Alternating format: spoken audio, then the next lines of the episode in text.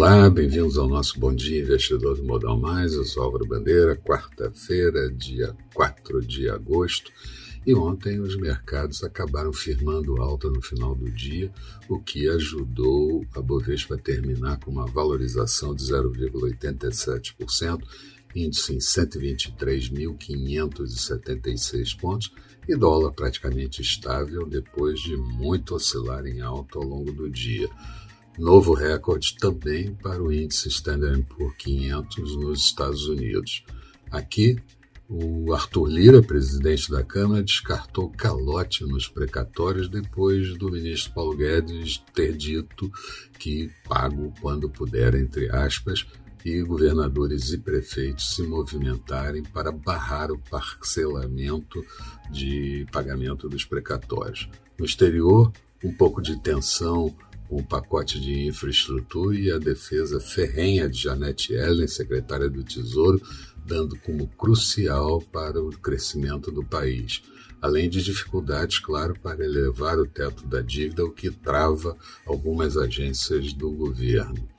O aumento da infecção pelo Covid-19 variante Delta está sendo um pouco amortecido pela safra de balanços referente ao segundo trimestre, que tem sido bastante positiva.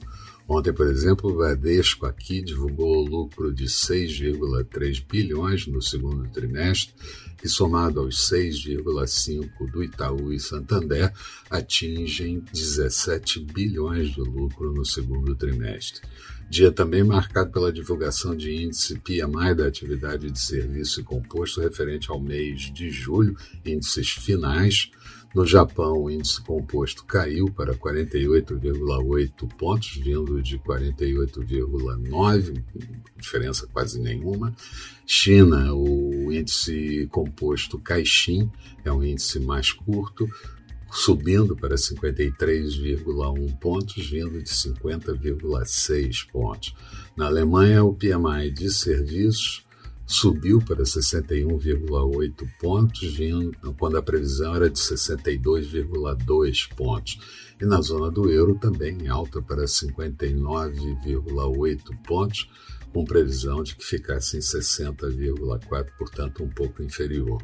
E no Reino Unido, queda para 59,6 pontos, de previsão de pior em 57,8 pontos. E eu lembro que indicadores acima de 50 pontos, e todos ficaram acima, exceto no Japão, mostram expansão da atividade. Na zona do euro, ainda tivemos a divulgação das vendas no varejo, uma alta de 1,5% no mês de julho, igual ao que estava sendo previsto. E a OCDE, a Organização para a Cooperação e Desenvolvimento Econômico, disse que a inflação dos países membros subiu para 4,1% na comparação anual. Aqui, hoje, vamos ter a posse de Ciro Nogueira na Casa Civil e Ciro vai pregar serenidade, equilíbrio e ponderação retratando o ponto de vista do Centrão, já falado inclusive no final de semana. Mas será que o presidente Bolsonaro consegue? Comissão da Câmara também aprova a convocação do ministro da Justiça Braga Neto para ser arguído. A agenda do dia mostra o índice CBR das commodities referente ao mês de julho. O Banco Central divulga o fluxo cambial na semana anterior e certamente no mês de julho como um todo. Vamos ter no final do dia a decisão do Copom sobre política monetária.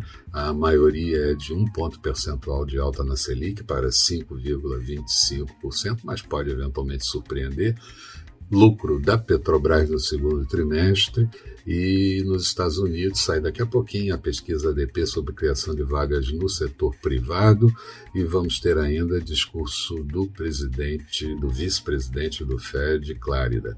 Expectativa para o dia, Bovespa em alta, dólar pouco mais forte, juros em alta, mas depende do que o Copom vai anunciar. Uh, falando de mercados, Bolsa de Londres agora há pouco tinha alta de 0,39%, Paris subia 0,54%, Frankfurt com alta de 0,83%. Petróleo WTI em queda de 0,44 em Nova York, barril a 70 dólares e 25 centavos, euro sendo negociado a 1,186 do dólar em queda, Notes americanos, títulos de 10 anos, taxa de juros de 1,173 também em queda, e futuros do mercado americano, o Dow Jones em queda de 0,6, 0,06 e Nasdaq com alta de 0,08%, portanto indefinidos. Eram essas as considerações que eu gostaria de fazer. Tenham todos um bom dia, sucesso no negócio e até o final do, da tarde, quando vamos com o nosso Boa Noite Investidor. Até lá então.